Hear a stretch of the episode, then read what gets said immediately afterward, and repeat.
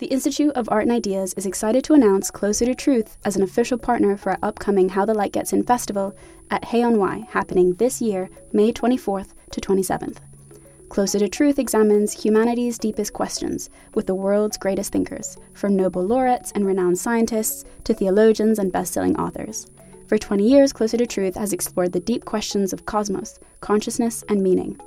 This year, host Robert Lawrence Kuhn journeys to new depths with their Philosophy of Biology season, exploring topics like evolution, race, alien intelligences, sex and gender, and much more. Get early access to full episodes from this brand new season by registering for a free membership at their website, closertotruth.com. Discover the fundamental issues of existence, engage new and diverse ways of thinking, and seek out your own answers with Closer to Truth.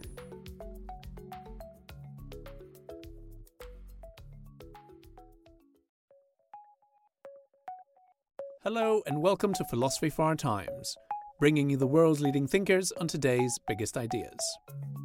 It's 40 years since postmodernism swept through the academy, changing the character of the arts and social sciences, impacting everything from literary criticism and anthropology to art history and sociology. So, should we seek to reverse the changes that postmodernism brought about and overturn its attack on the intellectual tradition of the West? Or was postmodernism a progressive force whose insights were largely correct? Joining us to debate whether we are right to abandon postmodernist thinking are co founder and editor of the Philosopher's Magazine, Julian Baggini, award winning journalist Minna Salami, radical philosopher Hilary Lawson, and boundary pushing feminist Julie Bindel. I'll now hand you over to our host for this debate, journalist and author David Aaronovitch. Okay, well, it's 40 years since postmodernism swept through the academy, changing the character of the arts and social sciences, impacting everything from literary criticism to anthropology, art history to sociology. Soon after it invaded culture generally as technical terms such as deconstruction became widespread. Yet now its critics, including members of the British Cabinet, argue it ushered in an era of tribal conflict, woke culture, and populist deception and is at the source of a pernicious decline in reason and objective truth. Should we seek to reverse the changes that postmodernism brought about and overturn its attack on intellectual tradition of the West, or was postmodernism a progressive force whose insights were largely correct? Or do we need a new radical approach altogether? Now to our speakers. Julian Baggini is a British philosopher, journalist, and author of over oh, 20 philosophical books. Baggini has researched and published on a wide array of topics, including personal identity, the philosophy of food, the European Union, British liberty, and even Jordan Peterson's 12 Rules for Life. Hilary Lawson is a post postmodern philosopher and a renowned critic of philosophical realism. He is best known for his work on reflexivity and his theory of closure, which puts forward a non realist metaphysics, arguing that we close the openness of the world with our thought and language. Minna Salami is a journalist, feminist, and author. She recently authored Sensuous Knowledge, a black feminist approach for everyone, and The Power Book. What is it? Who has it? And why? As a key public figure, she's spoken at over 200 universities, cultural events, and conferences spanning over five continents. Julie Bindel is a radical feminist writer, journalist, and author. She's the co founder of the law reform group Justice for Women. Bindel's work is focused on male violence against women and children, prostitution, stalking, religious extremism, and human trafficking. And I'm completely exhausted now. I mean, I really am tired. So I'm going to hand over to each of our uh, panelists. So we have three minute pitches, and we're going to start with you, Julian. Okay, well, I've got to admit, I'm one of those, uh, these many people who, who about 20 years ago after 9 11 was sort of dancing on the grave of postmodernism, and I wrote a, a piece about that. And at the time, I was kind of of the view that there really wasn't a, a philosophy of postmodernism in the first place to really dance on the grave of, that it had become this sort of lazy catch-all word for anything that was to do with, you know, denying truth and objective reality, etc., etc. Except, of course, we're going about postmodernism in art and architecture, and which is a very different thing, and that's alive and well. In fact, so alive and well that Prince Charles has built a postmodernist town near Dorchester, and no one's even noticed it's postmodernist. We can talk about that later, maybe. But actually, since then, I think the, the problem with this is the term, because the term is used in this lazy broad way to kind of capture anybody who has anything critical to say, skeptical to say about truth, anyone who's any kind of like relativist. Whereas actually, you know, since writing that piece, which I, I, I would now rewrite if I had a chance, you know, having read Lyotard's The Postmodern Condition, which was in 1979, got it all going, it's a great book. It's a really, really good book. And the point about the book is this, that the subtitle is called A, a Report on Knowledge. And what you've got to understand is that what it's about, it's not a kind of a theory of truth in a way, or a theory of knowledge in that kind of traditional philosophical sense. It's rather a description of what passes for knowledge in our society, how it is produced, how it is controlled, and how it is used. And as that kind of almost like sociological critique of knowledge, it was extremely prescient and, and right on the money. And in fact, Lyotard foresaw all sorts of things. He even wrote about what we'd recognize as the kind of gig or gig economy, that the kind of fraction, fractioning of society. So one thing, one thing postmodernism is always about is about the destruction of the grand unifying narratives. The idea there's no longer a single story which everyone can agree with and buy up to, which gives us our common values and purpose. That's just evidently true. And Lyotard saw how this fracturing would lead to sort of certain opportunities, again, for for certain people to take advantage of that. And the, he talks essentially about the gig economy without using the term. So I actually think that, you know, I think postmodernism has a future if we get back to what Lyotard meant by it and we get to understand it as a, as a means of trying to understand the control and production of knowledge in our society rather than see it as a, a theory of truth in, in a more recognizable traditional sense. Brilliant timing. Minna. So I agree with a lot of what Julian has said. In terms of whether we should reject postmodernism, I think it might be useful to just kind of condense. It's obviously postmodernism is a really complex theory that, is, that spans decades. But the core argument of postmodernism, which is that everything is a, or social constructs are what have created gender, race, identity, basically. I think it's something that, first of all, is really shaping our culture, arts, knowledge production, but it's also far more, it's kind of far more exciting, but also far more problematic than it may first appear. So it's exciting because it's postmodernism really it shakes the foundation of knowledge production in saying that social constructions, that gender, race, identity are social constructions, and so it creates this kind of fertile ground. It's, it's philosophically a rich idea, I would say, which is quite exciting, but it's it's problematic also in saying that everything is a social construct because it fosters a sense of everything being malleable and, and fluid. And I think that that's partly because postmodernism has infiltrated our culture. That's partly why there's this growing sense of alienation and disorientation that people feel because it, it kind of it both gives the illusion of more power, because if you believe that everything is a discourse, then there's the sense that you can reshape institutions through language. But simultaneously, that also gives an illusion of, of or it can make you feel less powerful, because ultimately, words are just words. And like Julian was saying, I think part of the problem with postmodernism is that people use it as a kind of bogeyman to, to explain everything that's wrong in society. It's a little bit like how people use the term neoliberalism. So without really understanding what postmodernism is about, we kind of assign it with a lot of blame for everything that's wrong. So, what I think we need to do is to engage with postmodernism more critically. And what I think happens then is that we see that it's both more exciting and more challenging than it initially appears to be, but also that there's a need for other ways of knowing and that there are possibilities for other ways of knowing. Postmodernism is certainly not um, perfect and shouldn't be the kind of final destination. Thank you, Minna. Julie. Well, as a feminist that deals in material reality, I find postmodernism very problematic. But actually, feminists, the second wave feminists, were the very first to pose gender as a social construct and as distinct from sex. And so those early feminists, and Simone de Beauvoir is always misquoted on this, when she talked about one isn't born a woman, one becomes a woman, that, that doesn't actually mean that sex is not a material reality. What she meant was that gender is a social construct that is imposed upon and harms women but actually benefits men.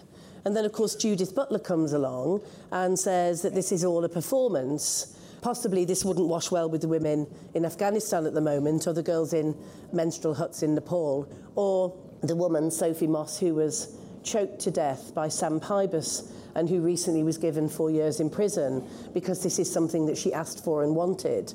I mean, I'm sure death isn't a social construct for the many women who are the victims of femicide around the world. And in fact, one of the, the other problems with, with some of the more digestible aspects of postmodernism is, of course, the rewriting of sexual violence, such as by Foucault, as something that is merely a choice or unproblematic. And Foucault, of course, as far back in 1977, campaigned to change the French rape law so that it became a physical attack, the same as me punching someone in the face, as opposed to a sex crime. And feminists had said this is a sex crime, and it's really important that we say this because, of course, I've been punched in the face and I've also been raped. And I'm here to tell you that very, very different experiences. And so that imposition of a rewriting of sexual violence extends, of course, also to child sexual abuse. Foucault again, but not just Foucault, Gayle Rubins, Pat Califia, and, and other postmodernists who would argue that for the abolition of the age of consent, and of course, feminists in various countries around the world fought for an age of consent, not because we're anti sex prudish moralists, but because of male sexual violence and abuse towards children being so prevalent. And Foucault argued passionately for an end to that age of consent, and in fact said, I think I have one of his quotes here, that in fact it's just about how children experience sex with adults, not about it being wrong fundamentally. So you see where I'm going with this. If we start calling female genital mutilation, which postmodernist academics do, not all but most, cutting, if we redefine it, you take the, the power from that phrase that has been developed and used by feminists in those countries, societies, and cultures where it is prevalent. If we start looking at the global sexual abuse of women in prostitution, decide that it's sex work and that the pimps are managers, this is but another manifestation of the way that language can sanitize what feminists have been fighting to put on the agenda legally, socially, politically, and personally for decades. And that is my problem with postmodernism. Julie, thank you very much. Hilary. So, postmodernism is often seen as responsible for the attack on objective truth, which the other panelists here have identified as become commonplace in our culture and blamed for all sorts of things. The first point I'd like to make is that the attack on objective truth doesn't stem from postmodernism uh, at all. I mean, postmodernism was a latecomer to the story it starts at least a few hundred years earlier.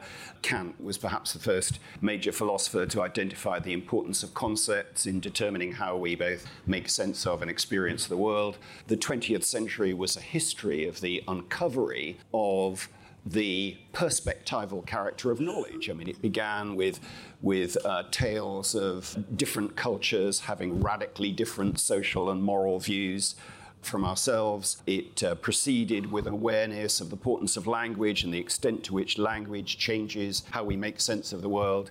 It moved on to a recognition that the theories that scientists put forward change the way they interpret the facts. So by the time we get to postmodernism in the 1970s, we've already recognized the perspectival character of knowledge, that knowledge is a function of our history, a function of our society, a function of our culture, a function of our language, and of course, a function of our physiology, the way our brain actually happens to choose to pattern the world. So by the time that postmodernism arrives, it just adds an additional twist to that and extends that. I mean, in the form of Derrida, I think is probably the, the, the major philosophical figure in, in that group, I would argue he, he goes as far as saying that you know, meaning is undecidable, that the perspectives that we might bring to it mean that we can never quite get to the bottom of what we mean in any individual instance.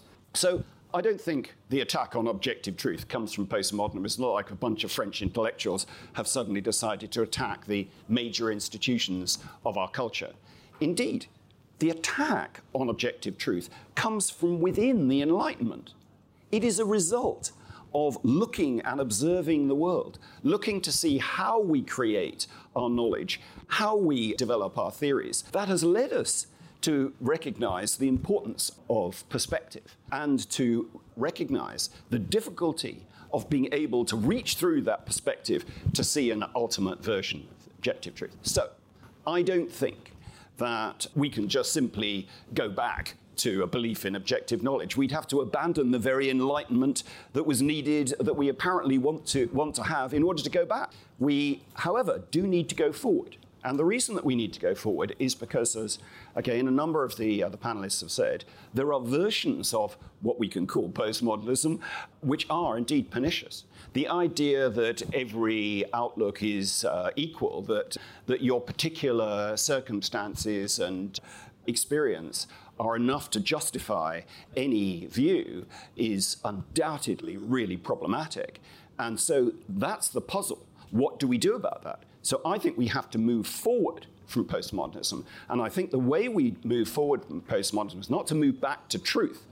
I think we have to give up truth and instead see our theories and our accounts of the world as tools that we use to get things to happen.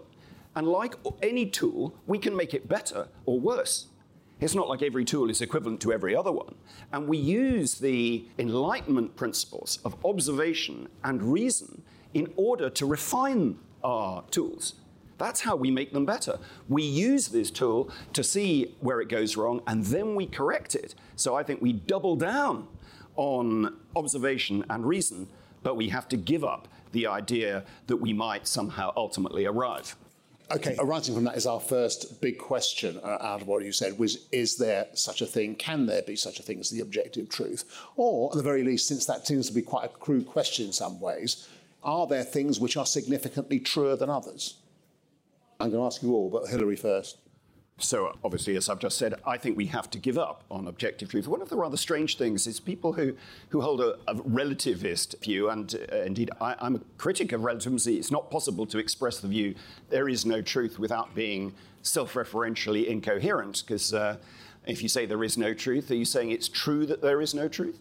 So, you, you've got a problem. So, you can't do that. But a lot of relativists imagine that it means you can just have your view and your view is true. In some, you, you believe in truth. I think we do have to give up on that. We have to recognize that our ways of holding the world enable us to do things. And some of those are much more powerful than others. And some of them are, are unpleasant and vicious, and we need to try and get rid of them. But we get rid of them on the basis of whether they work or not, how they, how they operate, what effect they have on our culture, not on the basis of looking to see whether they are ultimately true, because that's not possible. We can't escape our perspective. Okay, so when I woke up, when I was brought out of a coma 10 years ago, and I was psychotic and was hallucinating, and then for some reason I woke up again and I was no longer hallucinating. Was the moment when I was no longer hallucinating as untrue as when I was hallucinating?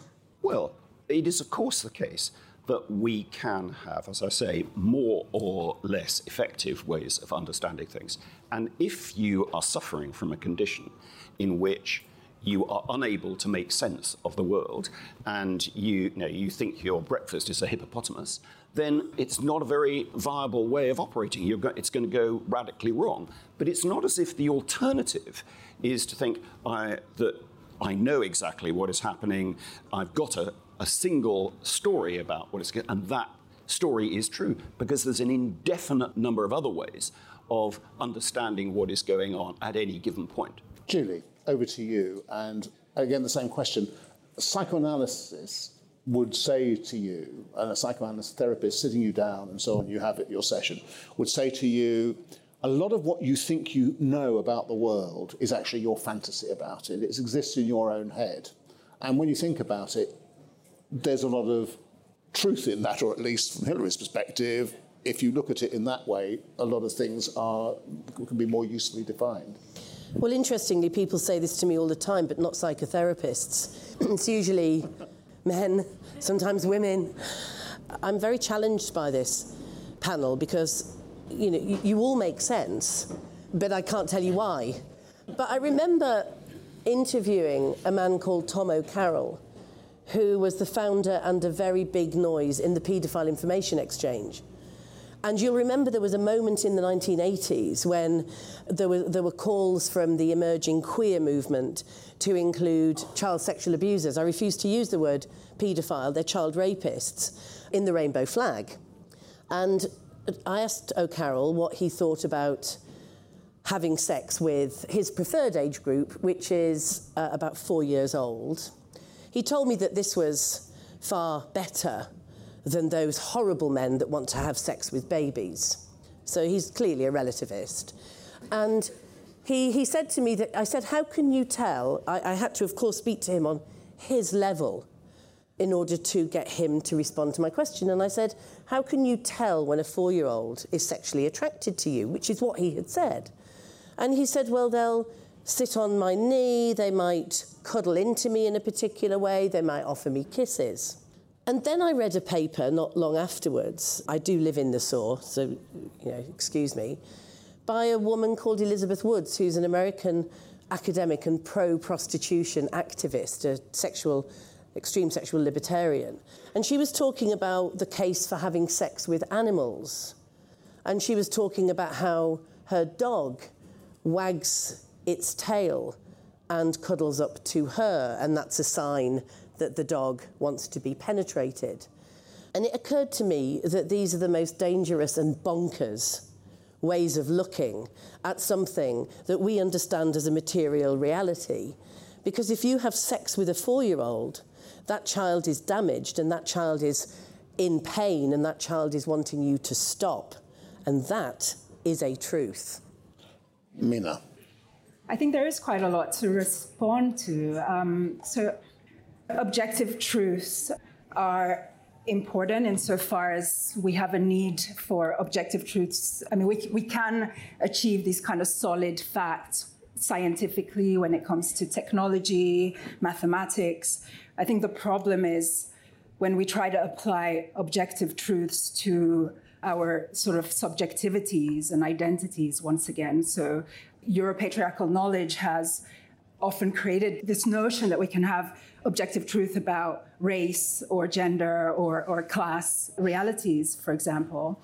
And that leads to this, it's, it's a kind of circular logic because that misguided approach to objective truth leads to institutions that do kind of cement them. So it is an objective truth, as Julie was pointing to, that there is a, a gender pay gap or that black men experience most violence at the hands of the police, or that class discrimination excludes people from arts and cultural institutions. These are objective truths. It's just that the politics that created those things in the first place are not.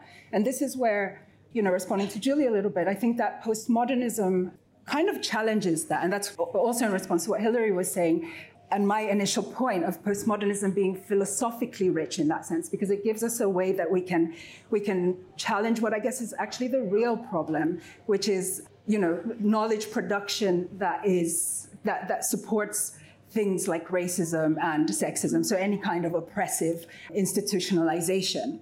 As a feminist or in feminist traditions not every feminist would agree but there's there's, there has been arguments for what we might call uh, poetic truth, and many feminists have used that as a, as a way of challenging this big patriarchal idea of objective truth.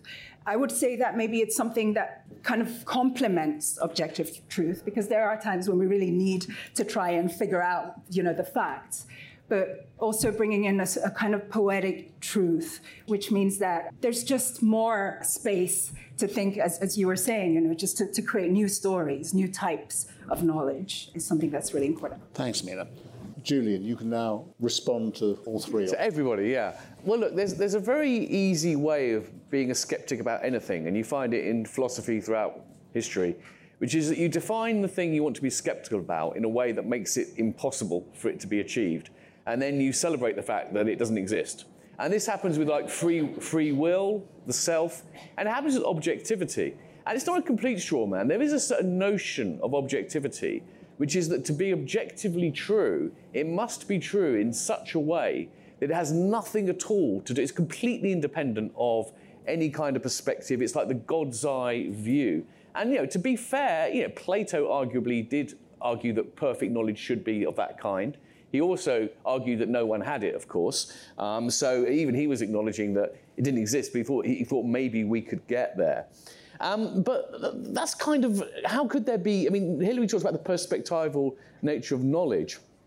And of course, there's no way human knowledge can ever completely escape from the limitations of our perspectives.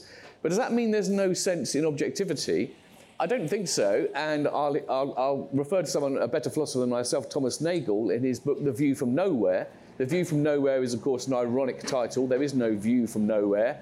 Every view is from somewhere. Perspectival nature of knowledge again. But Nagel says, look, subjective and objective are not these opposites. They're kind of ideal points on a spectrum.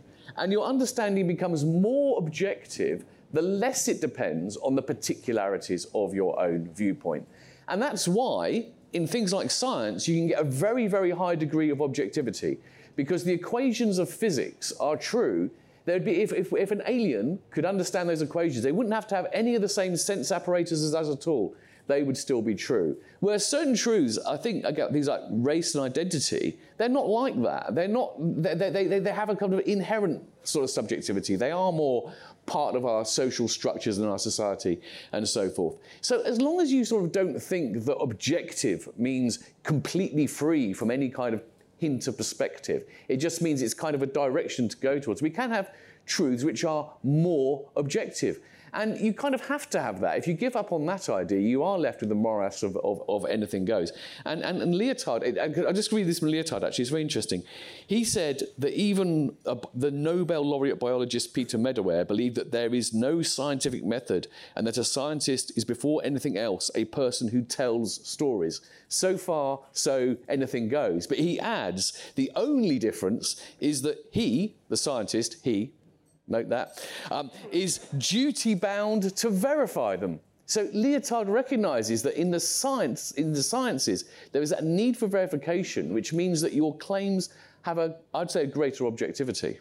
Now, we've been nice and baggy about that session of questions, and we're going to shorten this next uh, uh, one a bit because, in a way, it's kind of more observational and less philosophical. And it is about the question about what the impact of postmodernism has been. there. Jules, you reflected a little bit on, uh, on that. After hearing what you've heard, would you stick to the notion that postmodernist concepts, as they have been utilised, have been damaging? Now, I, I came across, because we've all had to kind of look at this stuff, a 1999 rejection of Judith Butler by Martha Nussbaum, which in a way was kind of pointed forward to what it was that was going to that she thought might happen and I have a suspicion that you would think that it has happened. Yes, and it's interesting. I was reading that paper recently. I think it's the Professor of Parody. Yeah. Is that right? And yes, I mean, I think it's had a terribly damaging effect on the academy, which then, of course, bleeds out into wider society. And, and pre postmodernism, you know, our university's fem- feminism was kind of taken over, to use an aggressive word, by feminist philosophers and feminist sociologists were pushed out of the you know, equation, which means that applied knowledge, so the knowledge that was previously disseminated by those feminists that were also activists, got things done, wanted their research to have an influence on law, policy, society in general, became, I think, really dominated by more abstract thought. And of course, there are specific aspects to Judith Butler's work that has led to a highly problematic erasure of the political category of women. Because if you, like me, recognise that women are a sex class, and men, of course, are a sex class, to, to erase woman as a category means that we can't actually achieve solidarity between women. And we're constantly looking at individual identities as though they somehow count for uh, structural oppression. So, one brief example asexuality, polyamory, right? In what way have asexuals or people in polyamorous relationships lost their housing, their families, or been beaten up on the street because of that individual identity? And so that, I think, is one of the results of it's like identity politics, but without the politics. Minna, how do you react to that? One of the things that comes to mind is how this question of, you know, obviously we need, feminism needs some idea of, of woman as a category, woman as a group, to, to, to have to not lose its drive. But at the same time, I think there can also be, there's also room within feminism to, to complicate that category. I mean, woman is, is I think that the, the term woman is in many ways a, a, male invention, a male project. I mean, Simone de Beauvoir says that, some, something to that as well. And so we need to make space for those conversations. And I guess that might be one of the contributions that Judith Butler, in her, I mean, she's kind of as obscure maybe as postmodernism is, is you know everybody speaks about Judith Butler's theories but we don't get it partly because she writes in such an obscure way but I, I wonder if, if that conversation kind of is feminism. Uh, you know, this, this engagement with what it is to be a woman. Is it a construct? Is it not? And, you know, as Hilary was saying, this is a conversation, uh, or was saying in terms of postmodernism and language. I think this woman question within feminism is what has been there from the very beginning. You know, when some women were fighting for suffrage, you had others debating, no, that's not what women do. And it, it's kind of always been about complicating that category. So, yeah. Hilary, we could conceivably be talking about other damaging schools of philosophy. I don't know. I don't know whether there's a big, uh, there's a balloon debate about somewhere about which ones you ditch and which ones you wouldn't, and so on. But we're talking about this one. Insofar as it has, as it has been influential in the political and wider sphere, do you think it's been beneficial or not? As I said at the beginning, I think there are lots of aspects of the way that postmodern applied which are problematic. And which would they be? Well, where where it, it, it looks as if you can simply assert a view in the light of your particular perspective or view and say that is sufficient. It's sufficient that, that you have had this experience, you've had this understanding of things, and that's enough. And I think that's a misunderstanding. I, you know, of course, the key thing that's going on here in our conversation is that I think the notion of truth is theological. That is, I think that the very idea of truth is uh, it functions in the same way as God for a scientific world. It's something that we reach towards but we can't get at. And I do think it is problematic. And so uh, you only have to look. Uh, there are lots of different people who want to assert objective truth but they don't agree on their objective truths. They have radically different views. I mean, Pope Benedict is a, a is a deep critic of objective truth. Liz Truss is a, is a deep critic of postmodernism. I doubt whether she has much in common with Julia's view of the world. And that's the first indication that there's something amiss here, that the people who are most assertive of objective truth, they don't agree. And they don't agree on what their objective truths are.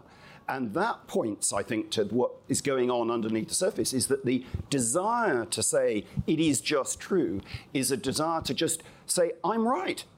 I've got it right, and there isn't an alternative, and that's and to draw a close to that conversation. And I don't think we can ever do that. But that doesn't mean to say we don't give up on the key vital bits of the Enlightenment, which were observation, watching to see what the consequences of your account of the world is, and reason. Looking to see, oh, but that bit doesn't fit with this bit. That doesn't. If you hold that view, you've got to hold this view. That's what we have to double down on. We have to double down on those key things especially in a situation where we, we've given up on a theological truth. Thanks very much, Hilary. We're tight for time on this one, Julian, before we come on to the kind of what next uh, explosion that we're going that we're What? Going I might be able to fold so, it. I, want, so I wanted to ask you this forever, and forgive me. Should Foucault Foucault? Oh, very good. I like that. Well, look, part, of, the problem is that postmodernism in the doc is a title. It really isn't postmodernism. I mean, Foucault never identified as a postmodernist, neither did Derrida. I mean, the, the, the term is used so loosely, it's become sort of almost ridiculous.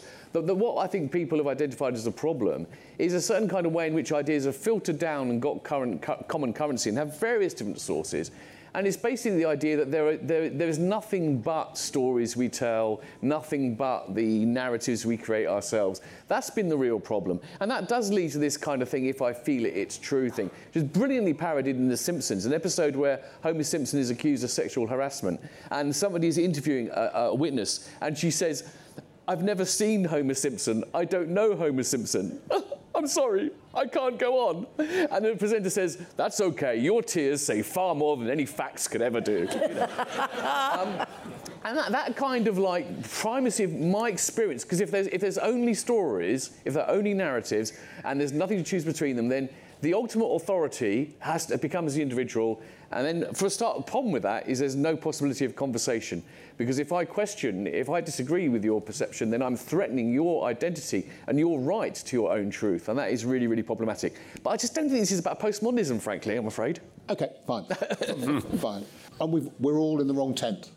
all in the wrong tent. Um, he tells uh, us now. Let's, so let's move on to the kind of the, uh, and construct some kind of grand uh, philosophical projet for the future, which I think is your baby, really, Hilary. If we are going to move on from postmodernism, what should we move on to? You've given your critique, you've given a, a, a suggestion of the direction. Can you flesh it out? Well, I think yeah, when, when I first put forward a, a this a non-realist theory, which is you know 20 years ago now, which was called closure, which said we should think of the world as being open and we close it in with our experience and our, our thoughts, it was a challenge to what was the dominant view at the time, which was realism. I think that what's happened more recently is that increasingly figures from neuroscience and scientists are coming to the same view that the way that our brains work is not to somehow describe what's out there, but is a response to the world. And so uh, figures like David Eagleman, neuroscientist at Stanford, uh, says things like, you know, reality is an illusion. And that's as a result of looking to see how we form our ideas of the world, how, how, how consciousness as it works. And I think that what we, what we need to do is to recognize that our accounts of the world and indeed our experience of the world is a response to it. And we use that to intervene. And we can use it to intervene better or worse. And we have to refine the ways that we respond to the world, as it were, in order to make it more effective. So, how do we tell what's better and what's worse? Well, based on our own assessment of what we're trying to achieve. So if a baby is, is hungry, and, I'm sure many of the parents of you will have ha- had the experience uh, of uh, babies will identify all sorts of things as food. Oh, that's food, that's food, that's food. But th- they try it. They try it. Does that work as food? And it doesn't work as food. It turns out to be a plug. And, and so gradually they refine their account, their story about, well, no, you know, is, is this food or not, in the light of the experience of applying that idea. And so they refine their, their, their account. But that doesn't mean to say they've able to reach through that there really is a thing called food out there. It's just a tool to enable us to intervene. And we've got decades, millennia of human civilization, which has grown effective ways of, of intervening, and we share those between ourselves. We share the good ways of intervening. But we shouldn't imagine that they're descriptions. They're not descriptions of the world. They are tools to intervene in the world. And we therefore need to focus on how we make those tools better and always have a bit of humility that our way of seeing the world is not an ultimate way. It's one way of intervening, and we may we can argue for it very strongly because we think it's going to be successful, and other ones are really dangerous. We can do all of that, but we shouldn't imagine that we ever arrive. Um, Julian, what's your response to that? Yeah, I mean, I think there's a kind of, what would you call it, alethiophobia? I don't know my Greek. It's sort of fear of truth, fear of reality. These become real bogeymen. I, I think this is just to get, get over this, right? I think the fear is that we, I mean, what's the harm in, in, in saying, yes, the baby does identify certain things as food and not as food? It is true that it's food. Why would one be afraid to say that? Because, one, in Hilary's view, it, implies this closure, right? But in a sense, I think there's this great worry that when, if we say there's such things as reality and truth, it's going to be a way to shut down the conversation. it's become authoritarian, it's becoming limiting. And I, I think that's just simply not true, right? What we've got to recognise is that in science and in philosophy, we've understood full well the, the, the, virtues you need of open mindedness and non dogmatism and being open to the fact that there are different versions of a story that can be told are all entirely compatible with us using the language of truth and reality. And I just think that we're throwing out babies with the plug, or the, uh, in Hilary's analogy here. And that we, do, we shouldn't be afraid of the words of truth and reality. Just, just remember, these things do not mean that things are um, set in stone that we know them and that debate is over. And you can shut up if you disagree with me. Um, Minna, do you get what Hilary is saying? no pressure. No, but for, for, for, an old hack like me, it's much easier to understand what Julian's uh, what, what Julian's saying means. I mean, Hilary expresses this very clearly, but I would struggle to write a, to, to write for a newspaper and write uh, uh, uh and to write stories based on what he's saying. I think I would. What do you think?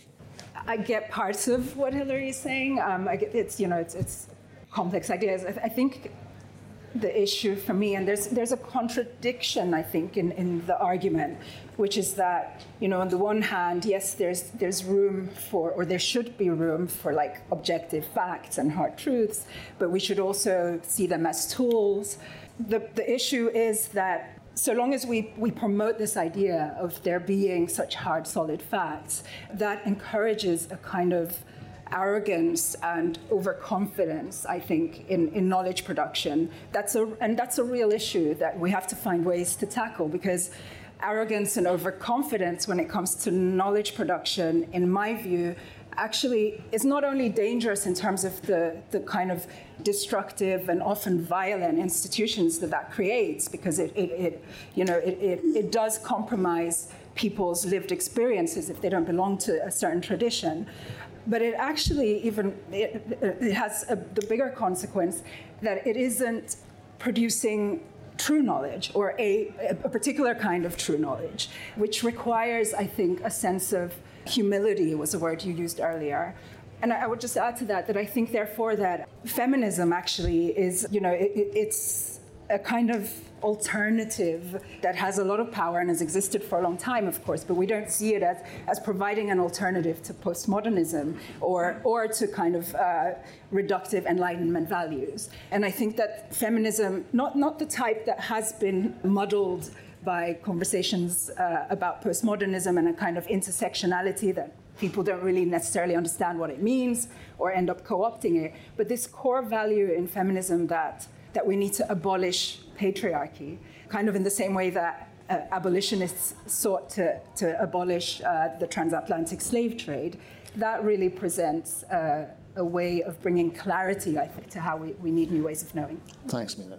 Jules in the 1980s, there was a movement by men's rights activists to say that women do it too domestic violence, sexual assault, child abuse. That this was not an issue about male power, dominance, or men as a sex class and women's subservience. This was an equal playing field. And they convinced many, many policymakers, and it ricocheted right into the 2000s. Because they said, look, with the ONS figures, where data was being collected about domestic abuse, they said, look how many men have actually admitted that they are the victims of domestic violence by women in intimate relationships. It was something staggering, like 40%. And then when you drill down, of course, you saw that the definition that they were using was that they were nagged.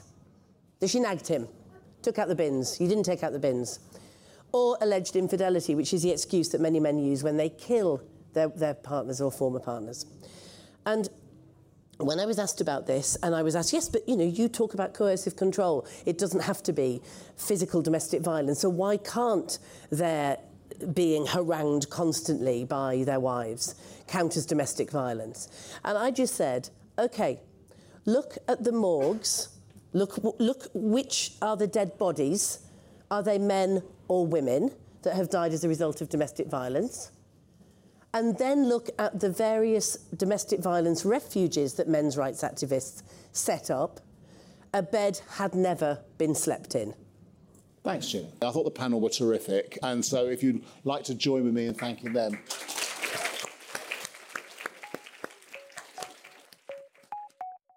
Thanks for listening to this week's episode of Philosophy for Our Times. If you enjoyed today's episode, don't forget to like and subscribe on your platform of choice and visit our website, iai.tv, for hundreds more podcasts, videos, and articles from the world leading thinkers. Let's jump into Peppa's world of play. Look for spring flowers, hunt for muddy puddles, and bravely explore exciting places with Peppa playsets. Peppa Pig, inspiring kid confidence.